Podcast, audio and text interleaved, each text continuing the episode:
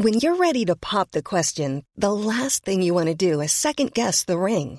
At Bluenile.com, you can design a one of a kind ring with the ease and convenience of shopping online. Choose your diamond and setting. When you find the one, you'll get it delivered right to your door. Go to Bluenile.com and use promo code LISTEN to get $50 off your purchase of $500 or more. That's code LISTEN at Bluenile.com for $50 off your purchase. Bluenile.com code LISTEN. Hey, it's Ryan Reynolds, and I'm here with Keith, co star of my upcoming film, If, only in theaters, May 17th. Do you want to tell people the big news? All right, I'll do it. Sign up now and you'll get unlimited for $15 a month in six months of Paramount Plus Essential Plan on us. Mintmobile.com slash switch. Upfront payment of $45 equivalent to $15 per month. Unlimited over 40 gigabytes per month. Face lower speeds. Videos at 480p. Active Mint customers by 531.24 get six months of Paramount Plus Essential Plan. Auto renews after six months. Offer ends May 31st, 2024. Separate Paramount Plus registration required. Terms and conditions apply if rated PG.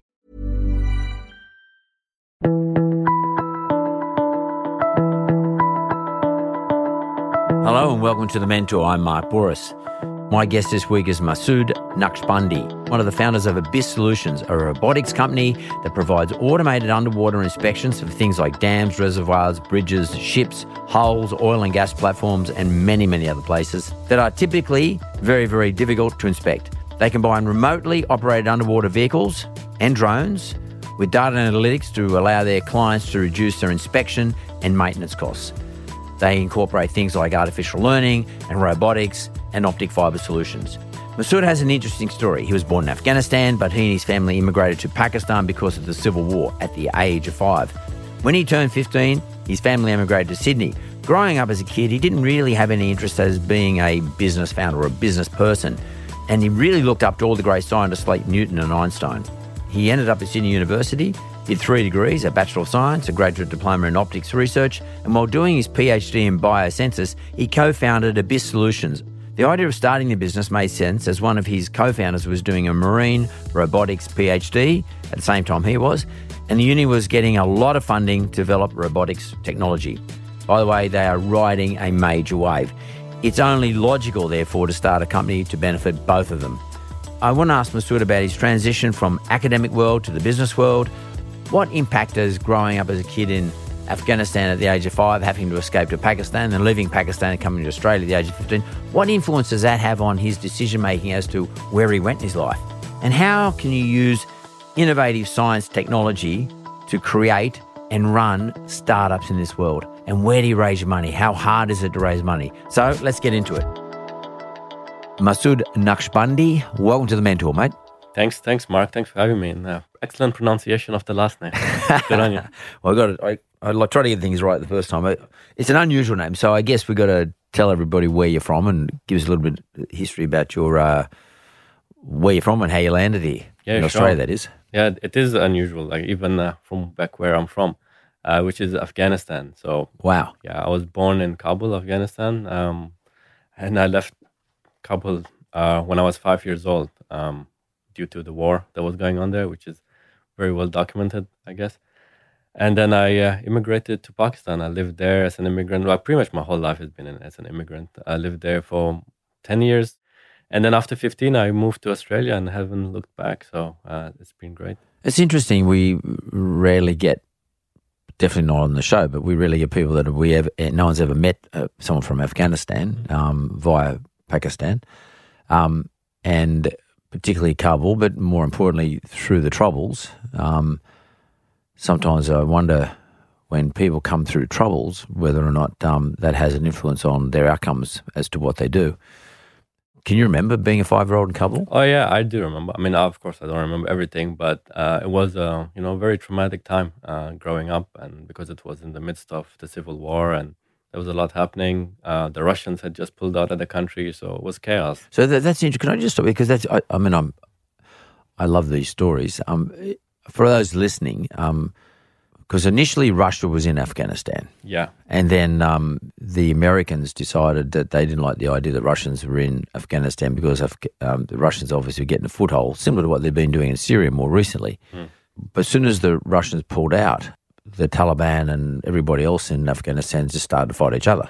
yeah. I mean, the Taliban came a bit after, so they were like the second generation that came after. But at that time all the kind of mujahideen groups uh, as they were known and they were backed by different uh, kind of you know external proxies and and they were all together fighting the russians so once the russians left and it was like free for all it's like go take whatever you can and unfortunately during that time you know all the destruction of kabul happened and pretty much the city was reduced to rubble and a lot of the population left including us Why, Uh, was- what, what, what, when you say it was reduced to rubble, is I mean, uh, are we talking about it was- no it was literally like reduced to rubble like, like- like even our own house was hit by rockets so right.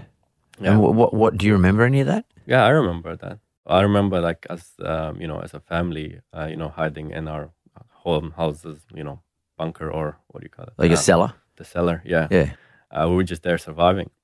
Uh, I remember like being there, and I remember you know, you know, the firing happening, and you know, the bombs falling, and and you know, even like looking at injured people uh, that were just roaming the streets. Can I ask you this? Do you feel as though, and I'm not trying to get a sad sob story, but Mm-hmm. do you feel as though, to to some extent, that you may have suffered some sort of trauma from it all? I mean, do you, I mean, do you feel like? Because I mean, we're Australian, we, we we don't ever experience that sort of stuff. Yeah. Okay, Well, But we I'm did recently. curious. There was uh, you know shortage of toilet paper. Very traumatic. it was Very traumatic. traumatic. Well, in some of those uh, supermarkets, it looked like it was traumatic for some of the people. They was- start it was a war zone. but like, uh, I mean, do you feel? Do you have any, uh, you know, remainder scars, or, or or do you have nightmares or anything like that, or is it you're all cool? You're lucky. Um, I wouldn't say I have any kind of you know scars, as as, as you call it, or um, nightmares as such that has affected my life. And of course, what's happened is part of my life, and it's shaped who I am, and you know how I think and how I act as a person.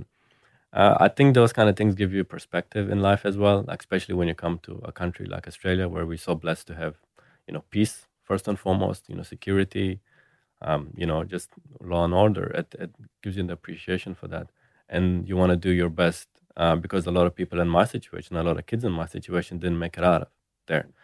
Yeah, it gives you perspective. It makes you thankful for what you have, and it makes you want to work harder um, to, you know, not because you don't feel like you just owe it to yourself. It feels like you owe it to, you know, your family, your relatives, and you know everybody who's left behind. How do you get out of How do you get out of Afghanistan? How, how did you get from Afghanistan to Pakistan? Um, like, what's the process? Do you go through the where Pakistan and India meet? That what's it, the Khyber Pass? the? Khyber Pass. Yeah, Yeah. that's the, the border of Afghanistan and Yeah. Pakistan. Yeah, so we went through the Khyber Pass, and uh, I, I don't know if, if, if if people know, but that's a very historic pass. Totally. You know, like Alexander the Great's army has gone through it, and you know a whole bunch. In India, and Pakistan still fight over it. yeah, it's a strategic uh, area. So the it's the one of the main passes through the mountain area of the Hindu Kush there. Do you remember walking through there, or did you go through So a we bus took, or no, truck? we, yeah, we took a bus. Um, I remember bits of it. Of course, I was five, so I don't remember everything. But yeah, the road leading up to it because it's a mountainous road. Um, it was not in a good shape. yeah, So yeah, I can imagine. Because the idea was, and that's how my parents tell the story, is that we said, oh, you know, fighting's getting intense. You know, let's just go over the border to Pakistan. Uh, we're going to stay there for a week. Things will quiet down, quiet down and then we'll come back. Uh, that was uh, 25 years ago. we haven't been back. And literally, we took nothing. It was just the clothes on our back, and you know, How's that work? Like, how do you survive in those situations? I mean, what does your dad do? What did was what did your dad do? I mean, my, my dad was uh, so my dad's an artist uh, Yep. so he paints uh, he was uh, working at the university he was a lecturer uh, and you know he was an artist so he painted uh, you know and he worked uh, at you know different publications as well. So he had a good job and my mom was a teacher. She was a school teacher high school teacher also an arts teacher. Um, so yeah they i mean if like i'm talking about how it affected me it affected them way like a different scale than you can imagine because they had to leave everything. They had to leave their job, their careers, their family, their friends, everything behind. So it's much more traumatic for them, I assume, than it was for me as a kid, as a five year old. and you said a bit earlier, which is sort of the thing that I'm curious about, because my, my dad was in a similar situation. He left Greece during the Civil War. And I often wonder about how it forms outcomes of individuals. So you said earlier that that whole process, to some extent, had some relationship into into who you are today, and we'll talk about that in a moment. So, I mean, apart from the fact you feel like you know you want to work and you're happy to work and you you feel um, duty bound to work, work hard that is. Um, how do you think it affected you in terms of your who you are today, who Masood is today, in ter- being a scientist and you know doing your running your business? How did that help you along that journey? Yeah, it's a very good question and kind of very deep question. To, to That's what we like. We like a deep answer too. Well, the science part and the reason why I took science, I don't think that had much to do with my background because as like as far as I can remember, when like, I, I always wanted to be a scientist. Always curious. Always used to you know play around with things, try to break things apart, put them back together. Just generally curious about uh, about life and the universe and how things happen and why did thing happen. So I think that was kind of my innate nature.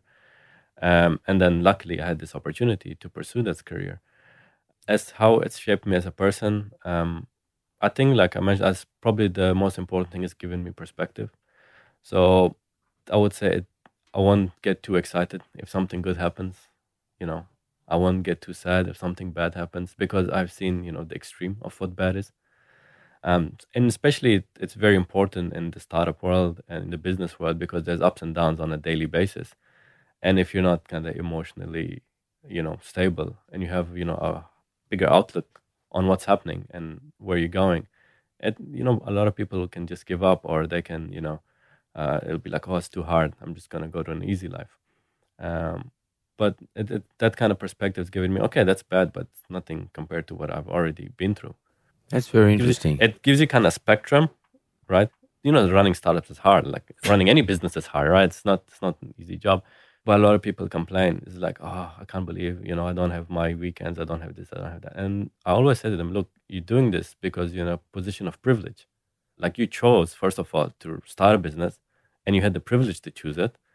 You are running it and you have all this support, you know, all this community and, you know, the venture funds and all that just for you to succeed.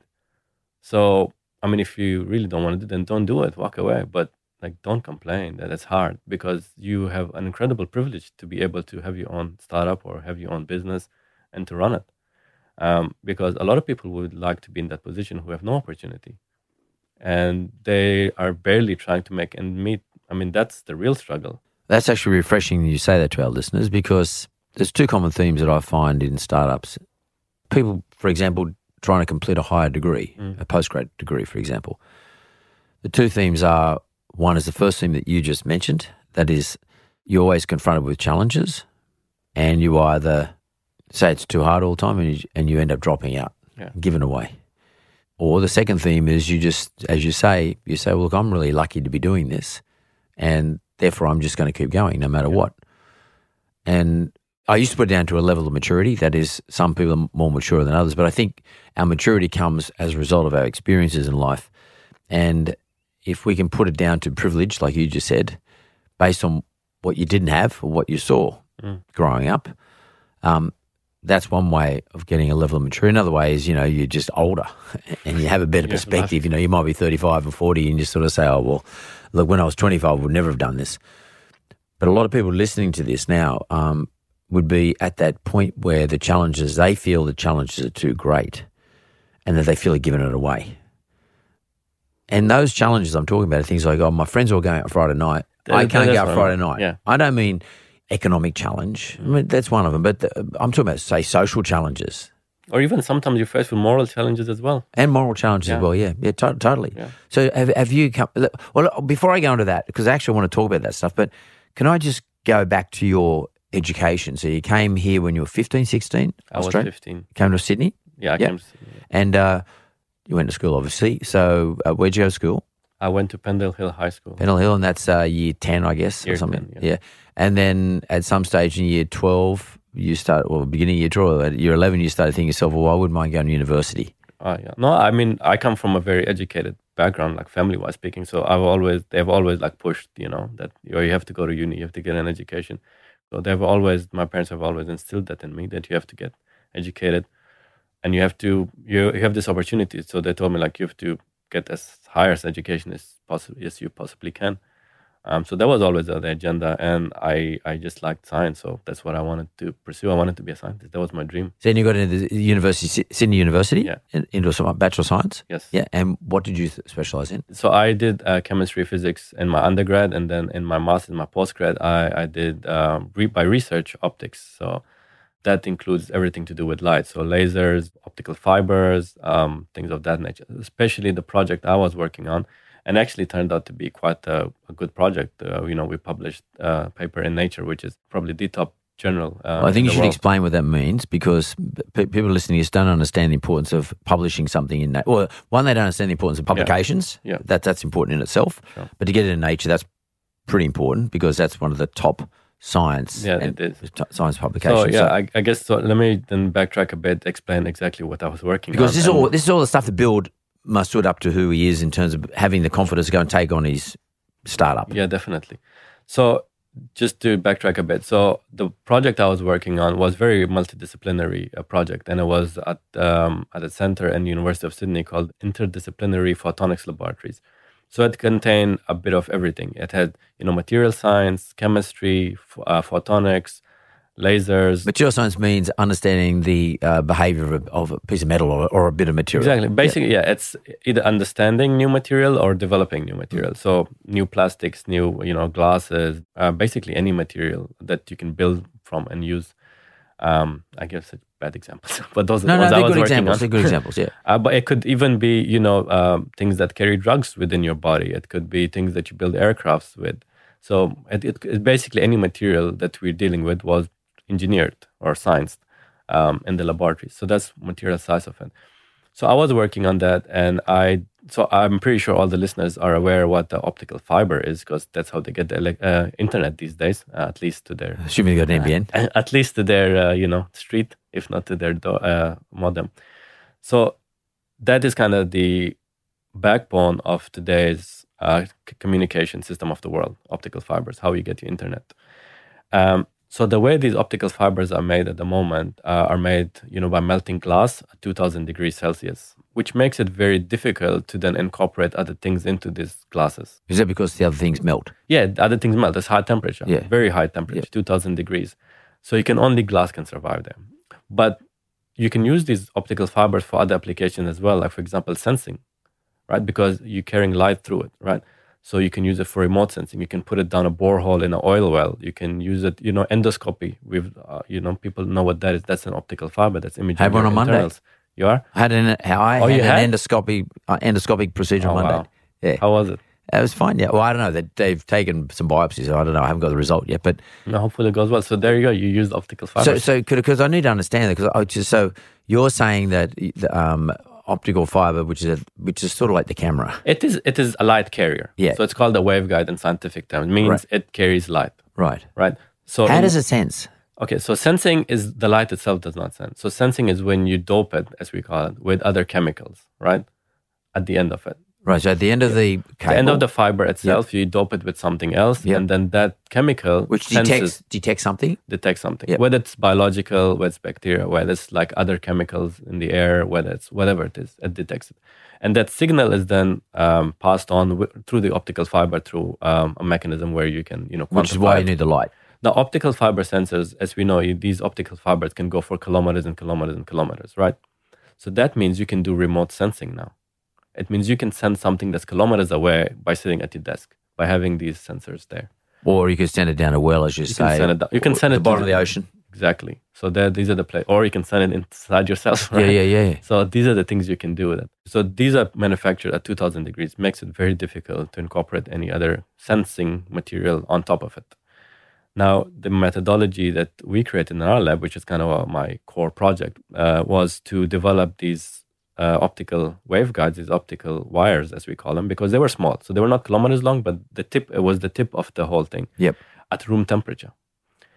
And they self-assemble themselves from silica nanoparticles. So silica nanoparticles is very tiny, tiny beads of glass. And when you self-assemble them, it means they come together and form a wire by themselves, just through evaporation, through normal, you know, atmospheric uh, phenomena.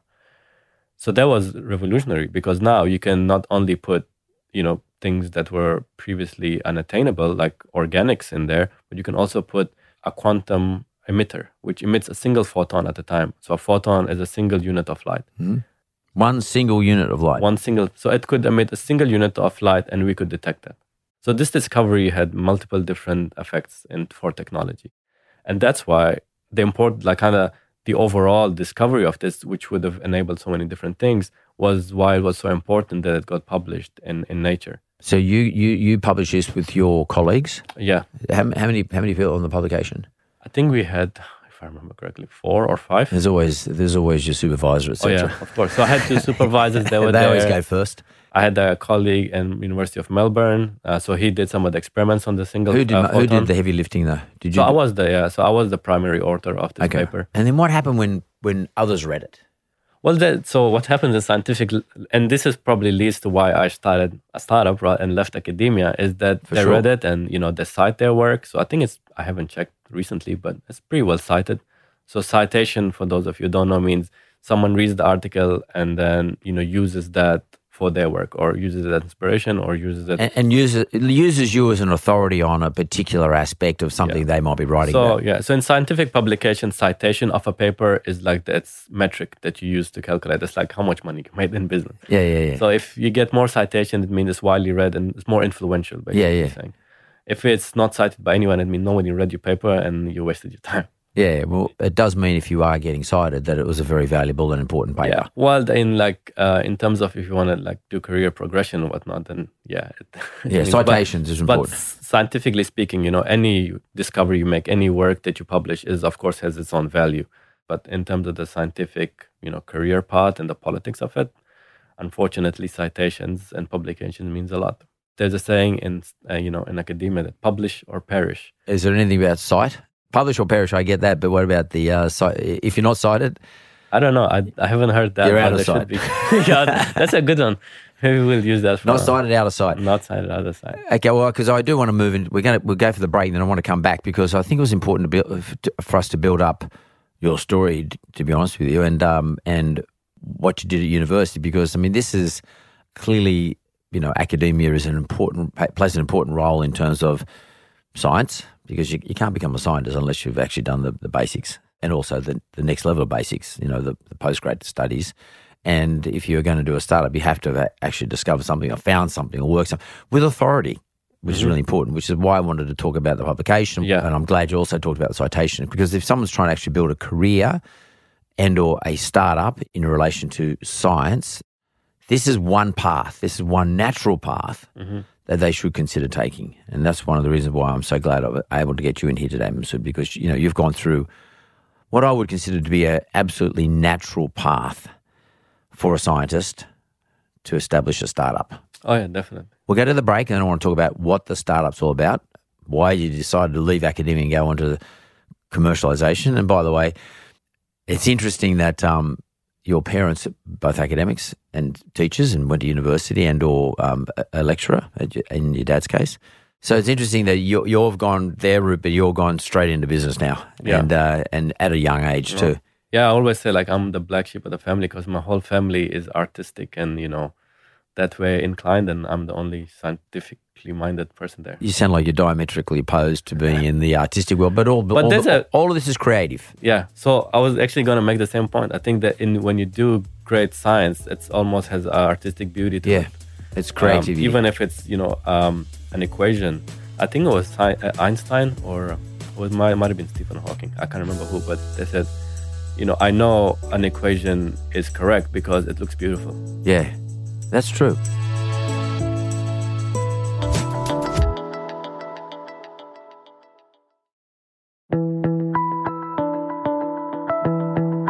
I'm back from the break and I'm here with Masood, and we've just been talking about the build up of his life and, and importantly, how we ended up doing the startup called Abyss. And we're going to talk about what Abyss is in a second. But what's really important, I just want to underline this this is about science.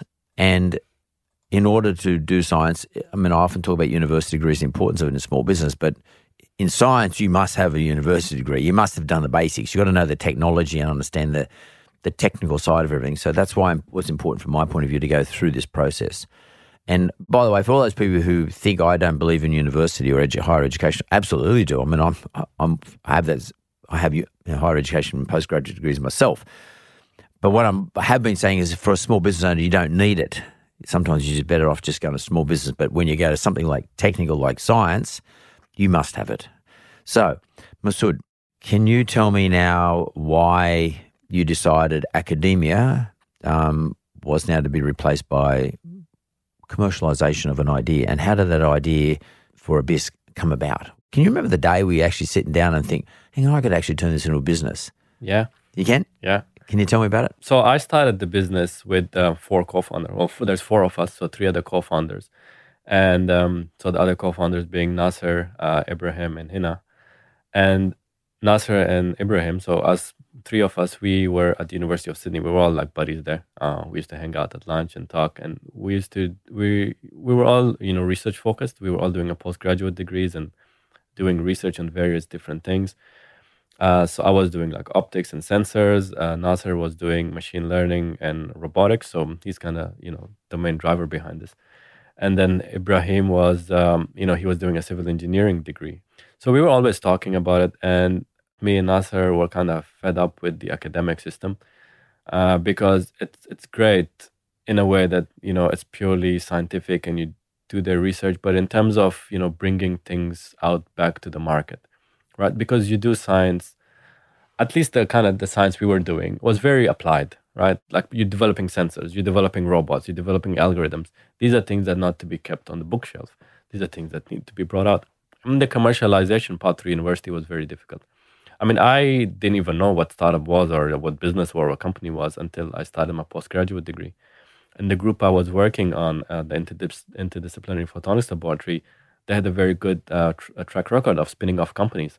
And my supervisor had already spun off, I think, three or four companies. Your supervisor being one of the senior lecturers or a professor or something like yeah, that. Yeah, he was a professor at the Yep. University of Sydney. Um, so that's when I first heard, heard about, oh, you, you, this work we're doing, you can actually make it into a commercial reality. And the idea was not to com- make it a commercial reality so that you can make money out of it. It's like I worked on it so much, like I don't want to just leave it. I want people to use it now. I want you know the benefit to go back to the society. Did you apply for scholarships and things Yeah, like so I had scholarships during the, the time I was doing my postgraduate research. Uh, I was lucky enough to have you know multiple scholarships. It's important to get scholarships in your postgrad too. Yeah, otherwise, publications. It's it's good to have scholarships behind your name. And then uh, my Nasser was at the same uh, you know position. He was doing his degree. And he, actually, his center, which is Australian Center of Field Robotics, uh, was getting a lot of money from industry, from mining companies, so on and so forth, to you know develop these systems. So we kind of got together and said, look, um, you know, industry is paying all this money to develop these systems, to develop these robots. Uh, you know, and the university is so slow in developing that. Why don't we, you know, spin it off, like make our own company? We had no idea about how to do that. We just knew we needed to bring this out to the market. So we said, okay, so you know, you're working on the robotics algorithm side, and I'm working on the sensor side. And basically, what a robot is, it's a vehicle to carry sensors, right? Mm. Because the sensor on its own doesn't is worth jack shit unless you have something to get it to where it's got to go to. Exactly where to go to, and the robot by itself is, It's is meaningless, Yeah. because it can't, can't do anything. It It's can't do anything. Yeah. So the combination of these two, and then the kind of the algorithms to then perceive these things, right, and then to make sense of it and to make decision. That's where it makes it autonomous. That's what makes it smart. So like a smart car, like a not smart, what autonomous car did days, right? It's a car has a bunch of sensors on it. The hardwares interact with each other, and there's the algorithm behind that drives. So we said, all right, let's let's do that. Um, so we were both at the end of our research contracts. When we finished, it was 5th of November 2014 is when we registered business, but we've been talking about this for like months beforehand. And we said, all right, let's do it. And we got Ibrahim on board because we're like, all right, we're going to make this robot. It has to do something. What does it need to do? Well, we can use it for engineering purposes, structural engineering purposes, surveys, inspections, so on and so forth. And hence, uh, you know, Abyss Solution was born. And we had no idea, like I mentioned, how to run a business. So we were just looking around, and actually, we got good advice from a very uh, good mentorship, very from very early on. Uh, one of our physics professors at the University of Sydney, she was running a kind of workshop for academics on how to look at business and startups We went there, and that was our first, ex, you know, exposure to this kind of approach. And then we got into Incubate, uh, which is a Sydney University run incubator for young businesses of the uh, University of Sydney professionals. Could you explain something? for a second? Does the university take a percentage of that, or they just they No. just house you? No, they they they just Uh, how's the idea here? yeah they house your idea. Uh, there's like some kind of legal stuff there, and you know, how much you raise, and you have to give them something back. But it's very, it's very little. Yeah, It's, uh, yeah. They don't take pers- they don't take equity in the company. Then we got into muru-D, which is a Telstra backed accelerator. Yep. and that's where we got kind of the commercial exposure. We were like exposed to you know different investors. We were exposed to you know clients. We were exposed to lawyers, accountants, like all the shebang that comes with startups.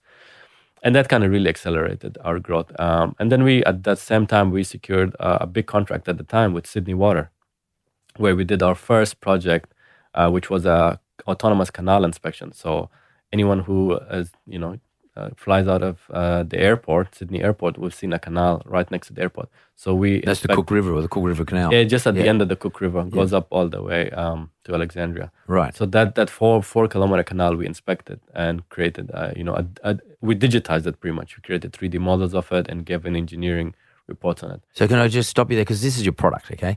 So for those of you from Sydney, there is a canal that runs so many kilometres outside, right near Sydney Airport. Um, so the three parts to your business is a is the robotics. So you must have put some sort of machine in the bottom of the canal. It's got a sensor. Oh, it's a which- floater. Okay, it's a floater. It's on top of the water. So that's the civil engineering part and the robotics part. That's your two mates.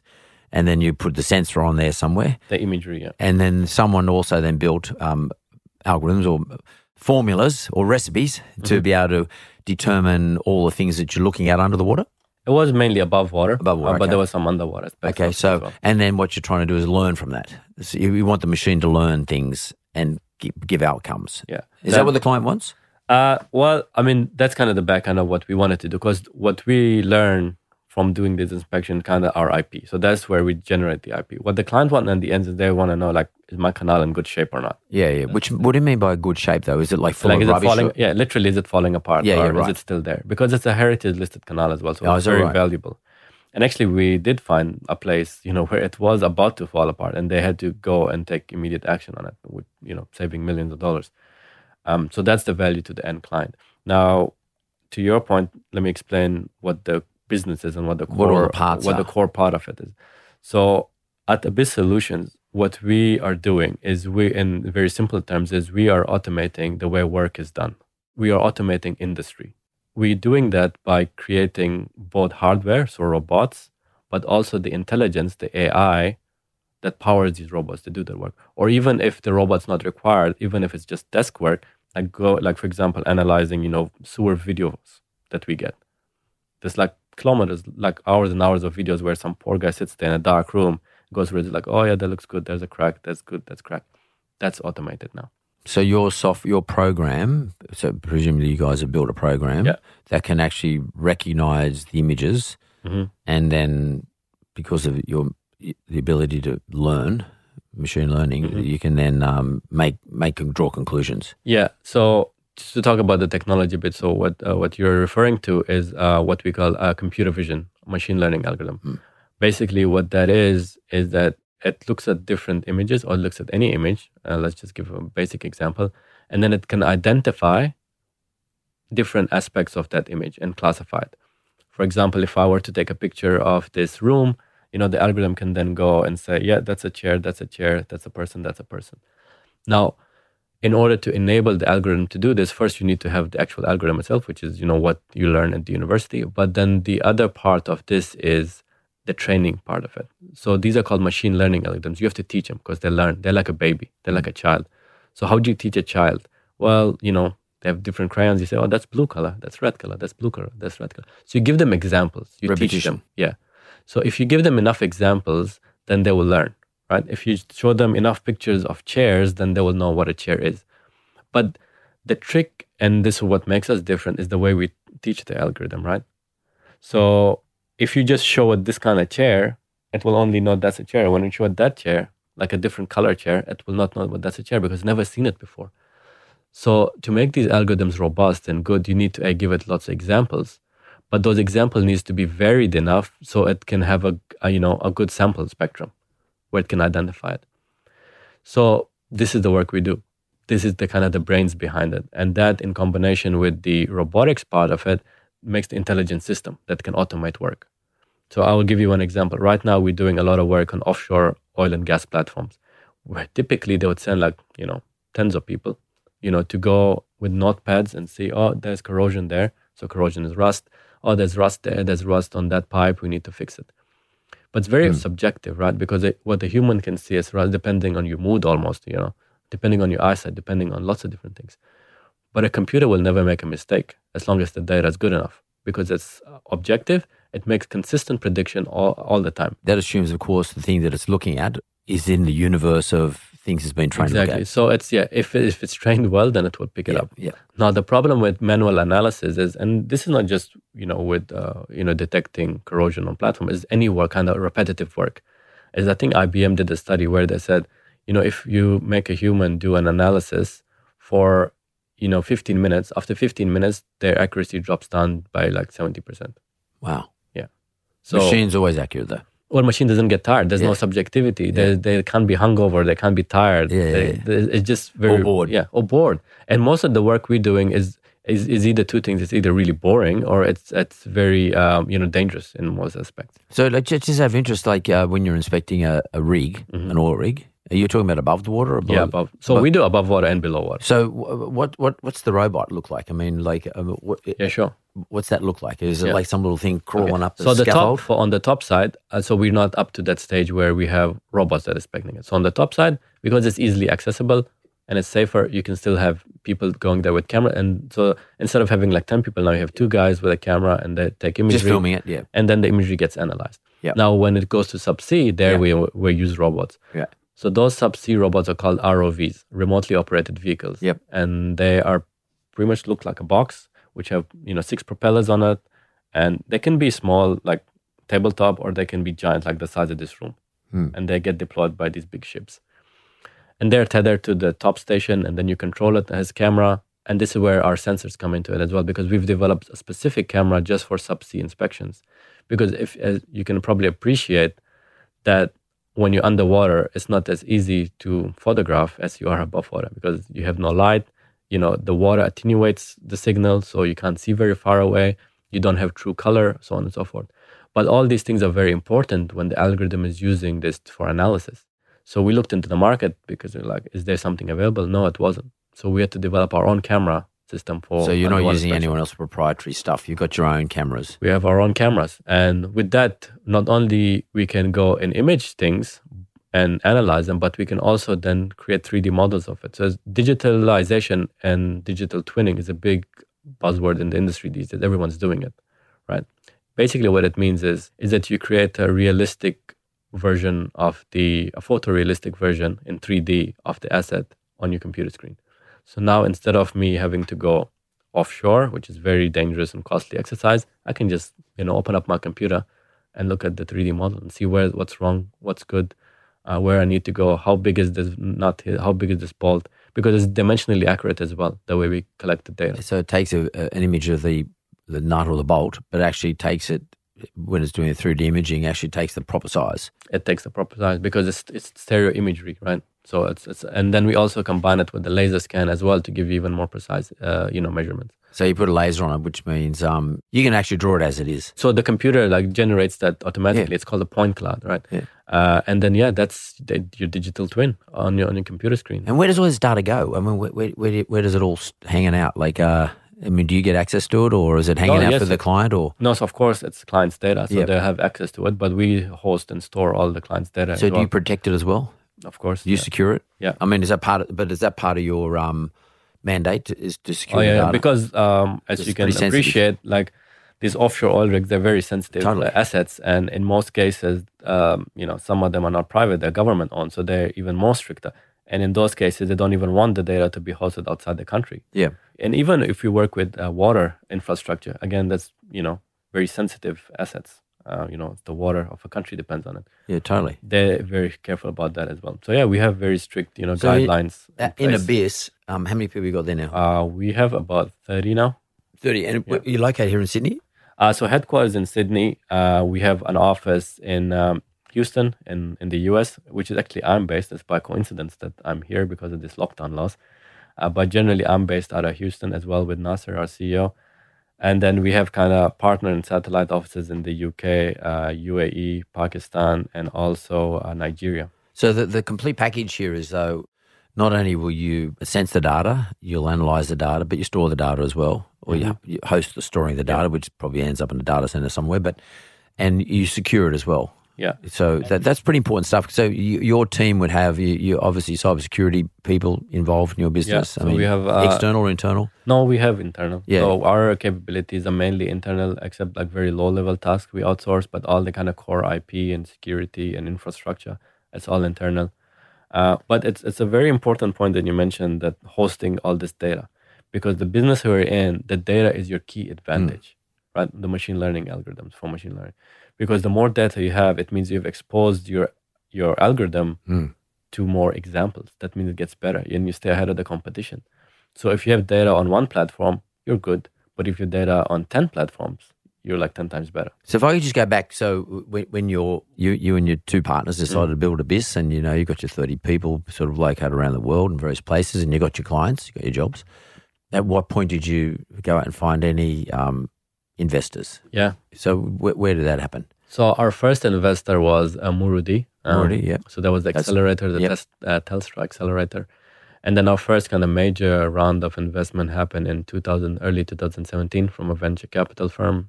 Um, and we raised about a million Yeah, dollars. and and how did you? Because people listening to this were thinking, so wow, how, well, how do you get a big a big first rounder up? Um, Forget about muru-D for the moment because that, that's they're just sort of just trying to give you a leg up. But like your first major investor, Yeah. How did you go about that? Well, um, we did a demo day pitch at muru-D and uh, we were raising money, so we put it out there. And of course, during this time of muru-D, like I mentioned, we were exposed to different kind of investors all the time. And you know, we had a good story, and who doesn't want to be involved in robotics and AI and all that? So yeah, we had a discussion uh, after the muru-D demo night. They were interested, and you know, we were raising, so we continued the discussion, and yeah, it was a good fit. And So you raised million dollars. Have you had any more rounds? So we had a kind of a follow up round, a bridge round, which was only a few hundred thousand dollars.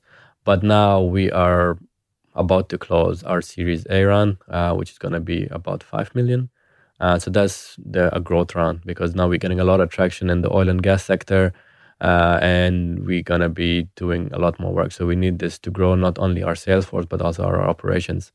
Um, so we were always of the opinion that we will raise money to grow, not to survive. And we've never raised a single dollar to survive. Um, and my advice would be to everybody else who's listening is like, don't do that because you get into that bad habit. Um, you- because you need to run. Keep tapping the market. yeah, it's like um, you know, okay, I ran out of money, I'm gonna get some more. It's, first, Well, you dilute. don't like to do that anyway. Yeah, I mean, first you dilute yourself, but other thing is you're not creating a sustainable company, which is what it's all about. Um, And that's what investors want too. They, they don't want to get because they know if you've got to go back to tap the market, they're going to get diluted anyway. Exactly. Either, either that or got to pony up again. So they don't like that. So so your your business now is you're about to close another round, but like you, you're presumably well funded. You've got a good client base. You seem to have the right talent in the business. You're you're actually in one of those rising tides because you know robotics and AI and um, sensing. Everyone in the world wants well, that. we, we believe that's the future. So that's why we're in it. Uh, we believe, you know, most of the industry will get automated, automized, and we want to be at the forefront of that. And it's not just oil and gas or water. It's, you know, we have our ambitions on space travel and space exploration, on, uh, you know, agriculture, on, you know, wind energy, basically any industry you can think of. Automation is going to be the key moving forward. And we want to be at the forefront of that. And who would have thought? Uh, well, I'm lucky. I'm sitting here talking to you because how old are you now? I'm 33 now. 33, Masood. So who would have thought uh, 15 years ago, or a little bit more than 15 years ago, uh, the kid in Pakistan thinking, "Oh, I'm going to Australia. Where the hell's that? Um, What is that like?" Um, and then, or, or more importantly, the boy of five years of age escaping Afghanistan, a couple during the civil war, um, is now doing something on such a, a global scale that is so. Uh, I guess I mean I don't want to understand, undersell it, but so relevant. Sort of work you do is so relevant. Yeah. I mean I really mean that in a in a in a sort of dramatic sense. It's so relevant to the way uh, you can get better outcomes for businesses. Um, and you're now talking about space. I mean, I, I mean, I, I'm I'm a little bit intrigued.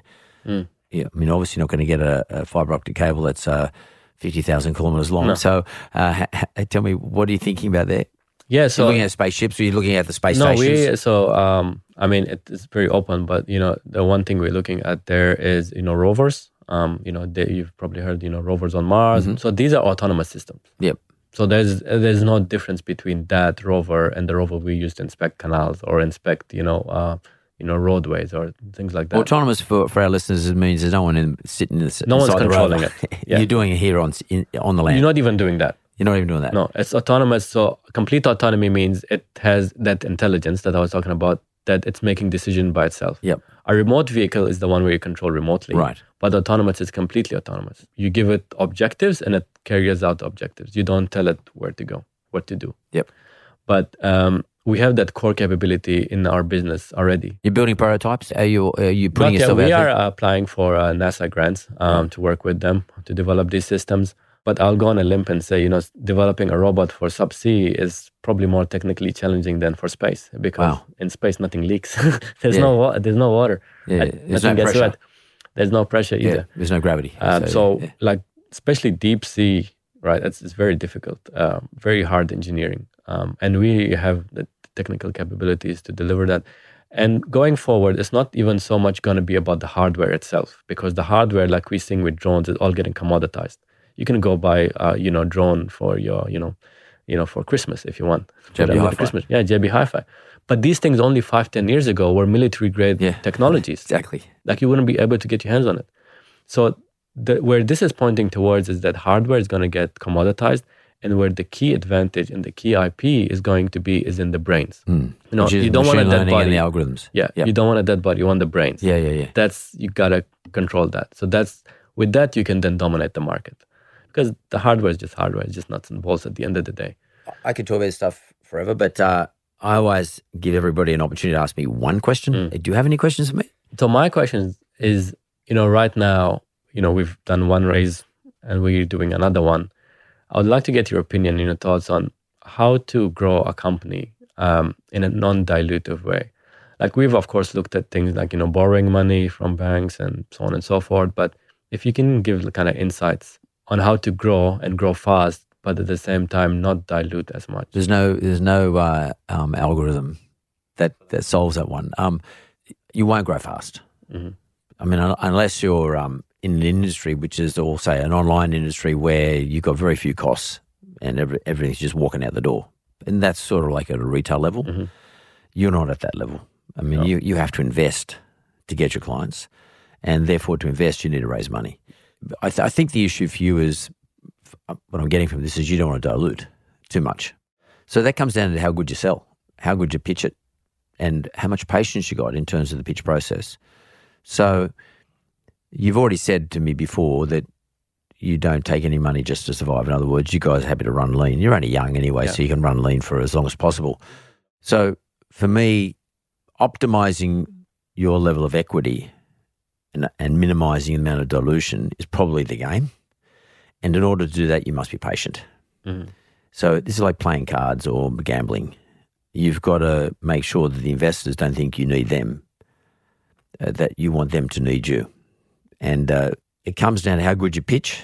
I mean, uh, my gut feeling is you guys, you know, you've got all the credentials, you've got all the academia, you know, you've got your client base, you've got all your prototypes, you've got your uh, re- references. So you're in a position to pitch well. So I think Yeah. you need, just need to be able to back yourself Yeah. to um, minimize your dilution. So if you think you need, say, five million now, if I'm an investor and I think you need that five million now, then I'm going to screw the best deal I can because I love your business. Yeah. Okay. Then it's just, it's just a face off. And just looking at you sitting here, um, you've got a pretty good poker face. And I don't know what your partner's like, but for me, it's about how you pitch. Um, we've got plenty of people who want to invest in this sort of stuff. Only one thing is, is- that's outstanding for me as an investor: how desperate is he? How much does he need it? And you said something really important to me before, and, I, and, and it registers in my head as an investor. We don't. We never go for a round to survive. We only go for growth. Moment I think I'm investing in you, and I know you, the people I'm investing, is are going to grow this business. In other words, they're not going to pull any of it out. They're going to grow it. Um, that makes me mo- a little bit more desperate to invest. It's about calling someone's bluff. It's about making someone think that you've got a better hand than they have. It's about not making a mistake. In other words, being prepared to pull out. Prepared to walk out. Yeah, I'm prepared to walk away unless I get the deal I want. And you're going to lose some. You're going to miss some. As long as you've got enough money in the t- can right now. And it's just for growth. I mean, I, Yeah. don't, don't get me wrong. You're probably so far ahead of your competition. Unless the competition is about to jump all over you, you probably can just wait a little bit longer because you're young. You want to grow fast.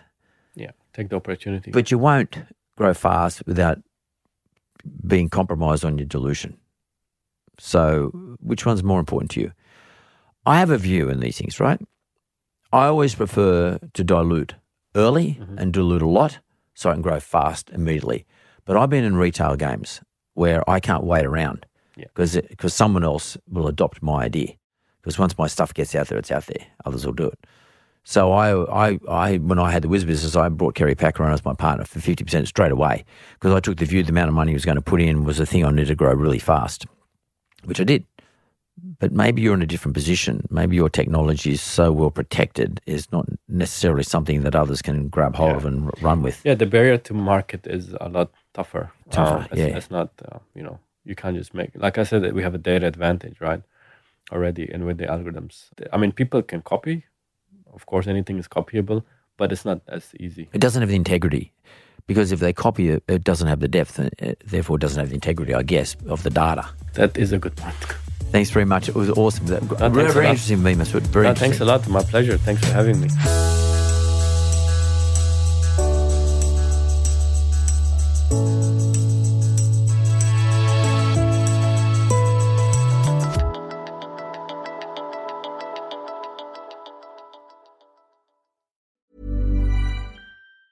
Hey, it's Danny Pellegrino from Everything Iconic. Ready to upgrade your style game without blowing your budget? Check out Quince. They've got all the good stuff shirts and polos, activewear, and fine leather goods, all at 50 to 80% less than other high end brands. And the best part? They're all about safe, ethical, and responsible manufacturing. Get that luxury vibe without the luxury price tag. Hit up quince.com slash upgrade for free shipping and 365 day returns on your next order. That's quince.com slash upgrade.